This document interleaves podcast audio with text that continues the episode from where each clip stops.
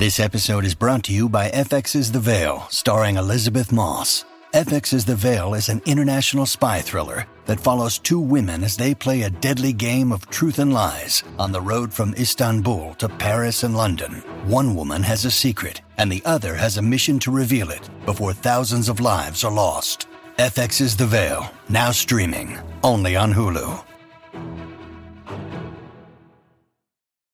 When you need mealtime inspiration, it's worth shopping Kroger, where you'll find over 30,000 mouthwatering choices that excite your inner foodie. And no matter what tasty choice you make, you'll enjoy our everyday low prices, plus extra ways to save, like digital coupons worth over $600 each week. You can also save up to $1 off per gallon at the pump with fuel points. More savings and more inspiring flavors make shopping Kroger worth it every time. Kroger, fresh for everyone. Fuel restrictions apply. From the New York Institute for the Humanities podcast, I'm Robert Boynton. In this episode of The Vault, we'll hear from Art Spiegelman, whose graphic novel Maus won a Pulitzer Prize in 1992. On May 7, 2011, he spoke at the Institute's symposium, Second Thoughts on the Memory Industry.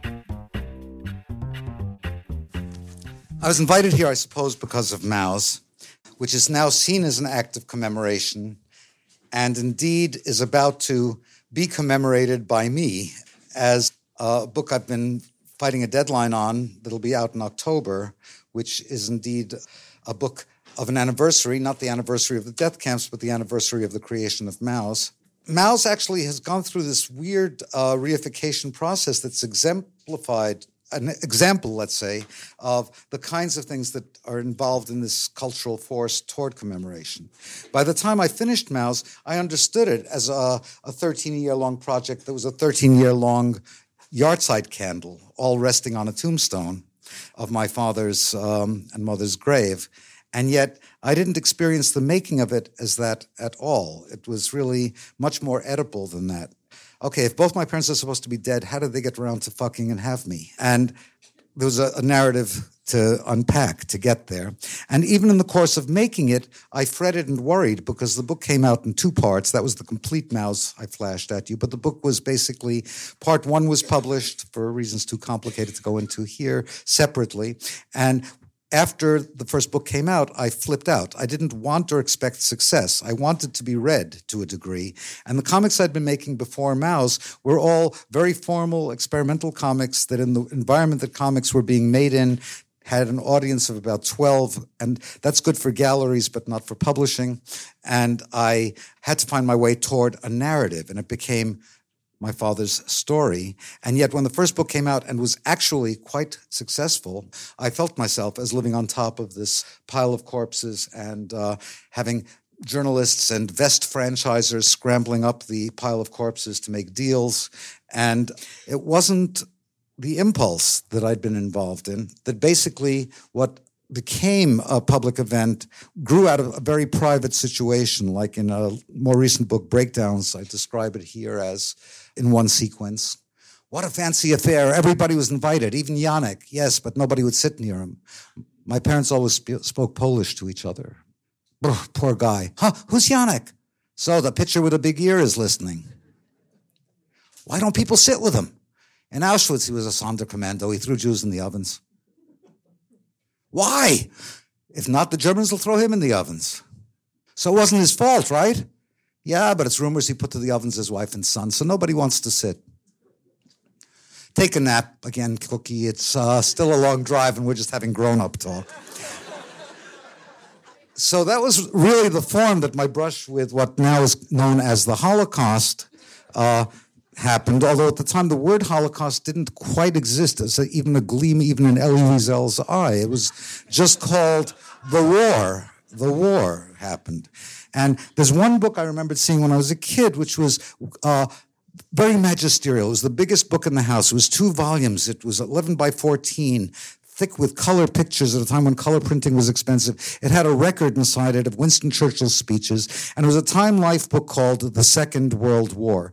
And as time went on, I got to feel so ripped off on the behalf of my parents who bought it because um, I think they were trying to find out what happened to them. And as Timothy Snyder pointed out, uh, what happened wasn't clear in the immediate aftermath of uh, history written by the generals and very specifically uh, from a German lens. So in this book, the uh, the Jews have literally a drag on part, just one sentence in this entire two volumes pretty much, which is worst off was the mass of miserable humanity herded into the concentration camps Jews, political prisoners, underground fighters, gypsies, hostages, black market dealers, and miscellaneous thousands who ran afoul of Himmler's police.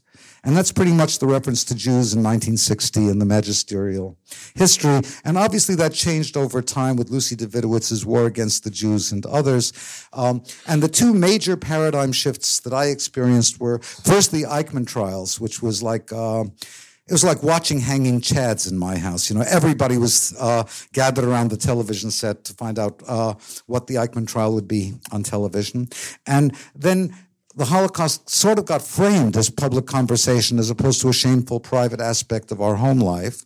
And then the next one was probably the Holocaust miniseries, which uh, I experienced as kitsch when it was happening, but then saw what um, a major shift in uh, cultural understanding it brought about, ranging from uh, extending the War Crimes Act in Germany as the first, for the first time, Germany uh, had an intergenerational conversation about this, and it also changed starting then and with increasing velocity, uh, we got into what was quaintly known in the YIVO Institute as Shoah business. So that now it seems that every year there's a Best Holocaust Movie Award. Um, and um, this was uh, done for the New Yorker eh, right after uh, Benigni was scrambling over bodies to get up to the top and grab his. Um, uh, after I'd read that he was inspired by Maus to do his movie, and uh, I was just trying to figure out how to get a time travel machine from Back to the Future and take it away from him. Um, and uh, this was called, uh, and thanks to all the little people who made this possible. Um, so it uh, basically the the work grew for me grew out of a three-page comic strip I did called Maus and an underground comic called Funny Aminals with a cover story by Robert Crumb about two foxes who eat a giant big-butted chicken woman, uh, uh, and they eat her not sexually, but they're foxes. She's that was 1972, and from that I ended up uh, making my own pop art. Whoof, it's no use. No matter how much I run, I can't seem to get out of that mouse's shadow. No choice, gotta keep moving. Huh? Who are you? Uh, who are you? Uh, your son, Dash, remember? A son, no, I'd remember if I had something like that. I still wrestle with the memory of my own father, and I don't want anyone thinking about me with the roiling emotions I feel toward him. Fine, I'm an undead priest with a full suit of epic armor. Just let me concentrate on my World of Warcraft game. Hey, see that thing back there? It's a monument I built to my father. I never dreamed it would get so big. It all started back in 71 when my pal Justin Green invited me to do a short strip for an underground comic called Funny Aminals. I had some notion for a story about a cartoon mouse caught in a mousetrap drawn in a 1950s horror comic style, but it didn't pan out. I was blocked. I was totally stuck until I sat in on one of Ken Jacobs' film classes at Harpur College. Dash? Dash? Bah, kids today, they're just not interested in history. Maus, Birth of a Notion. I used to sit in on Ken Jacobs' cinema class. Far out. Cartoons instead of art today. Shh. What's the difference between those anthropomorphic animals and these subhuman minstrels? This jazz age Mickey Mouse is just Al Jolson with big ears. Eureka! My strip for funny animals, race in America. Cats with burning crosses, lynched mice, Ku Klux cats! Shit, I know Bupkis about being black in America. Bupkis. Then Hitler's notion of Jews as vermin offered a metaphor closer to home. Now, this was all in the context of uh, wanting to find a story to tell. Uh, comics as a narrative medium leads toward that. Certain obligations came with it, and despite that, thanks to all the little people drawing I did, I very rarely come out into the world of becoming the Elie Wiesel of the comic book. I'm scared of that role. On the other hand, I keep finding that Maus has put me in the crosshairs of it because no matter what I do, I'm constantly being chased by that monument, by that 500 pound mouse. And it incurs certain obligations. And among the central obligations are the familial ones, that no matter what I do, I'm left with the notion that the past hangs over the future. Um, playing with my daughter Nadja there. And both of them have had a fairly complex relationship to this because they say that I don't talk that much about my own past, and it's just available to them in, in this book. That Nadja found out that my mother had killed herself from reading Maus when she was about 12 years old. Both of my kids have found themselves leaning into public works beyond resume building for their college applications as a an actual trope that probably came with the weird burdens that uh, come with this territory as it moves on through generations. And I've never wanted to pass it along. I never thought of myself as part of a second generation. It was a concept that came into being while I was working on Maus. I went to one meeting and found that all we had in common was we didn't trust groups. So I never went to another. And I, I, I definitely didn't go after. At the end of it, there was an announcement for a second generation singles uh, meeting. And I just couldn't imagine the pickup lines in any useful way. So, uh, father's guiding hand. Hey, Dash, look at what Papa has for you. A present. Yep, it's been in my family for years. My dad gave it to me when I was a little boy. It's old, huh? And now I'm giving it to you. What is it, a monster? It's magical. It's, it's getting bigger. Yes, it makes you feel so worthless you don't believe you even have the right to breathe. Aye! And just think someday you'll be able to pass it on to your son. Thanks, Dad. I was aware of the problematics when sitting at an airport piece of lawn smoking in France with my daughter, who must have been maybe 11 or 12, and we're just telling jokes and talking to each other. And she decides to tell me a joke. And the joke is, What's worse than biting into an apple and finding a worm in it? So I thought I knew the answer, but then she says, No, the Holocaust. And, and that's basically the problem that comes with trying to align one's daily life through generations that lead through a crossroads in history. Um, so when Ren put me in the position of doing a presentation, I'm not really prepared to present, except insofar as I can say the second thoughts about Maus came early. Like uh, Ren asked me to pull a slide of this from the Meta Maus book, which were some notes I made in a sketchbook about an LA Holocaust conference on Kristallnacht in 1988. I only went because they said there'd be the children of perpetrators and uh, the children of victims, and I just had never met a children of perpetrator. Uh, there was only one there, and she was just such a wreck that I spent most of my time comforting her, saying, It's all right. um, in the course of this thing, there was something interesting that relates directly to Timothy Snyder's thing, which is Harry Mulisch is making a presentation. He's a guy who wrote a book called The Assault, and the part of the conference where we're on a panel together is about that whole Adorno thing of art after the Holocaust. And he's basically saying, well, I was able to make a book about what happened in the ghettos and in the occupation, but I would never do it about the camps. That's not the role of a novelist. I found that really weird parsing. And he said, that has to be left to the historians. And there were historians at this conference. Um, and then when I got up, all I could really say was, yeah, the historians are really important. I, I, ended up getting a context for what happened to me, but history is far too important to be left to historians. Uh, they're as biased and as narratively uh, veering through their own agendas as any memoirist, novelist, or beyond. And it's only by putting everyone together that one could have any form of knowledge and memory worth having. Was at some point I was invited to the Holocaust Museum in the 80s to see if there should be a Maus show. And I said, look, Maus doesn't need the Holocaust Museum. The Holocaust Museum doesn't need Maus. It should be for primary sources, if at all. But what you do need is to expand the notion, because I still don't understand why there's a Holocaust Museum in Washington where very few Jews were killed, except I don't even know who. Some of them were blacklisted, maybe.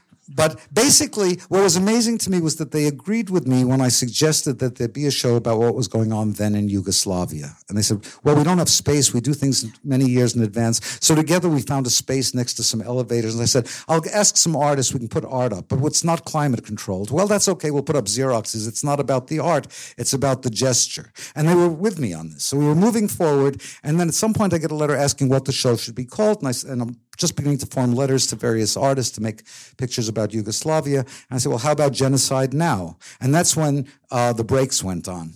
Said, Well, we can't do that. I said, Why not? Well, we're a government organization and we haven't declared it a genocide. The UN hasn't declared it a genocide.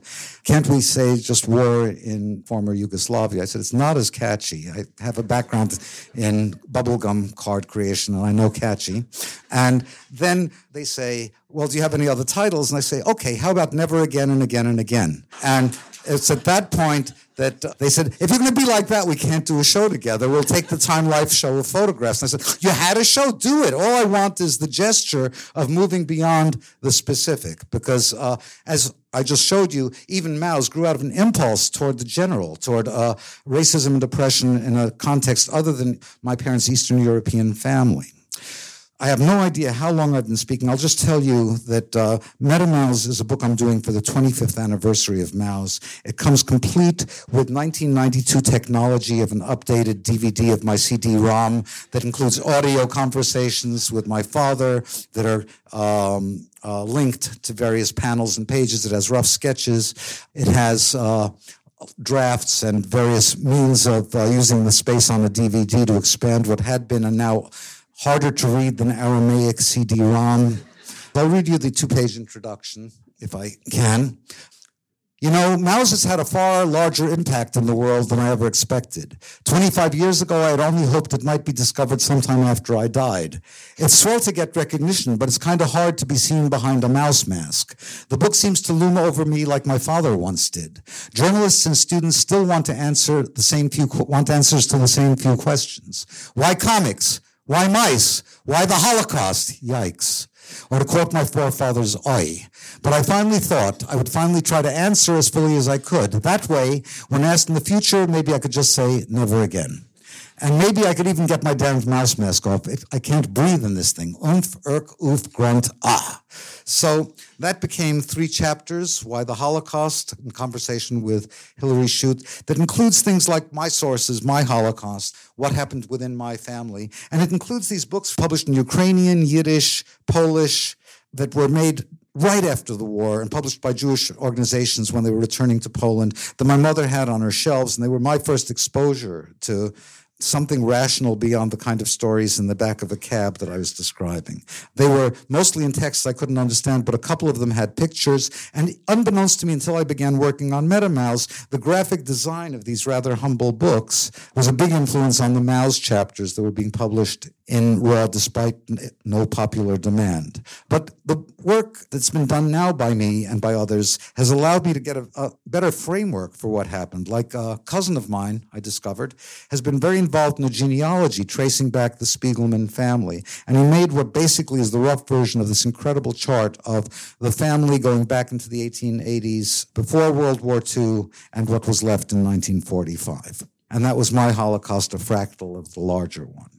Why mice? There's lots of things to say and lots of answers. What might be interesting here is really in the politics of, uh, or the demolition derby of the suffering tournament of who suffered more. Like when it comes up in all of the foreign editions, each country had a different way of taking Maus in. There are now 30 or more uh, different editions, all of which had the same cover, which was an especial problem in Germany. The demolition derby in Germany was such that they couldn't show pictures of the swastika except on serious historical works, and I'd made a comic book. The publisher who later became the Minister of Culture, uh, Michael Naumann, got dispensation. It was on the cover, one of the few books with a uh, swastika on the cover in Germany.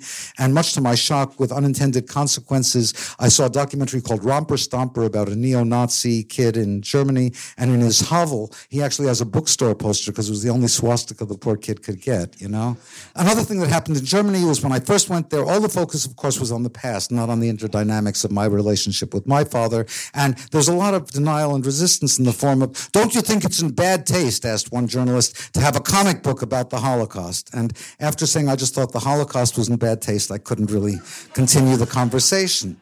So each country had its own interaction with all these things. One of the interesting ones was Poland, in which which uh, there was a demonstration when it came out after many, many false starts because the calumny of showing Poles as pigs, even if some of the Polish pig masks had people who behaved well, some behaving badly. They found it an absolute libel. So they burned the book. It was a very small demonstration. In the right, there's a photograph of the translator and publisher appearing at the window at the demonstration wearing a pig mask. And he said he felt like the uh, Danish king greeting his people, you know.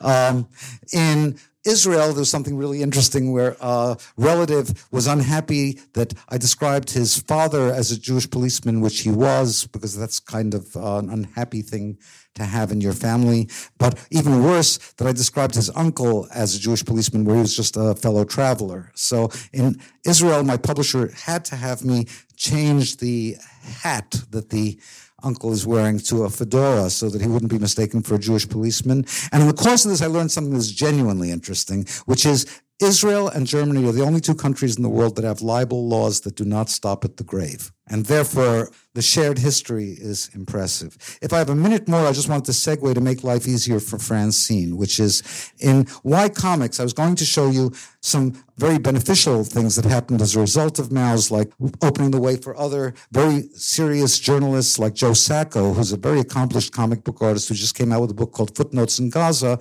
entering himself and embedding himself with what would be known on the other side of the wall as terrorists to uncover a minor uh, massacre in uh, Uh, right the run up to the Suez crisis, and very meticulously detailing survivors' accounts against official accounts, showing a fractal of what happened. On the other hand, Maus, which was born in a vacuum, there was just wasn't such a thing as a Holocaust comic book when I started, and there was no such thing as a, in the popular mind certainly, as a graphic novel at all. It's now led to all these improvements on Maus, like this by the Anne Frank Institute called The Search, which in its advertising says, a great teaching tool now in color. It's drawn in a kind of Tintin style and was published internationally and was a way of uh, trying to make something didactic. And Maus was never born of especially didactic concerns, which might make it a more useful teaching tool, nevertheless. Similarly, there's now a subgenre of Holocaust comics in France, in Japan, where they just also did Mein Kampf as a comic book. The problem there is you definitely see it through a German frame. There's very well intended other memoirs that have come out, uh, like this one, We Are on Our Own, Mother and Daughter uh, surviving the Holocaust. There's a comic book artist who used to do Sergeant Rock and the Easy Company, doing a comic book about an artist who goes from Terezin to Auschwitz and survives by doing pencil drawings with captions and balloons. There's now uh, the guy who did Cerebus, the Aardvark, has something called something like Jew House or something, and he he's very polemical even in his work that he's known for, Cerebus. But here he says every comic book artist should do a Holocaust comic. It's his obligation.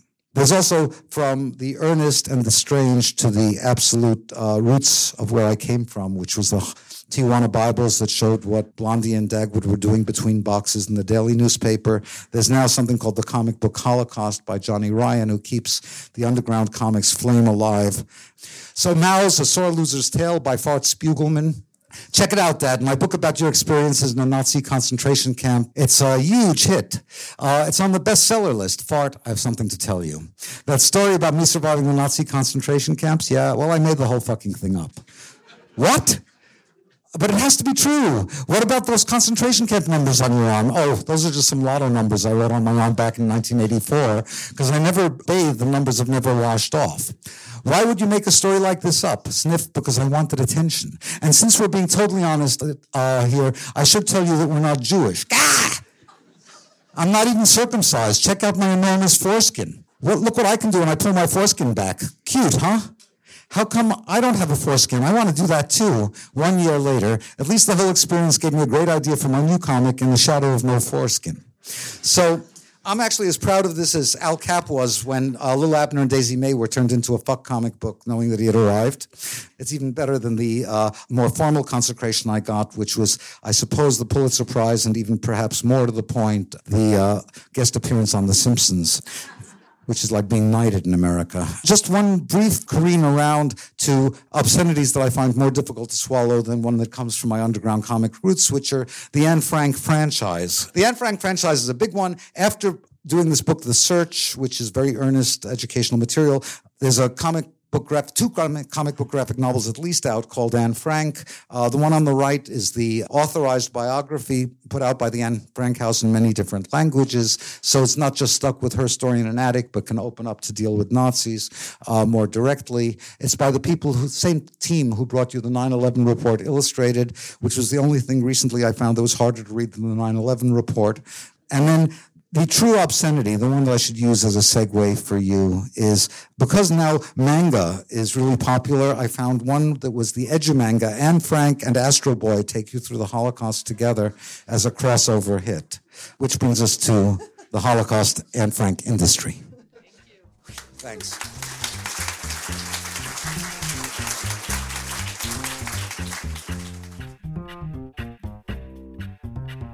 This podcast was brought to you by the New York Institute for the Humanities at NYU and the Arthur L. Carter Journalism Institute. This episode was produced by Micah Hazel. You can find us on Stitcher, iTunes, and anywhere else you get your podcasts. For more information, visit us at nyihumanities.org.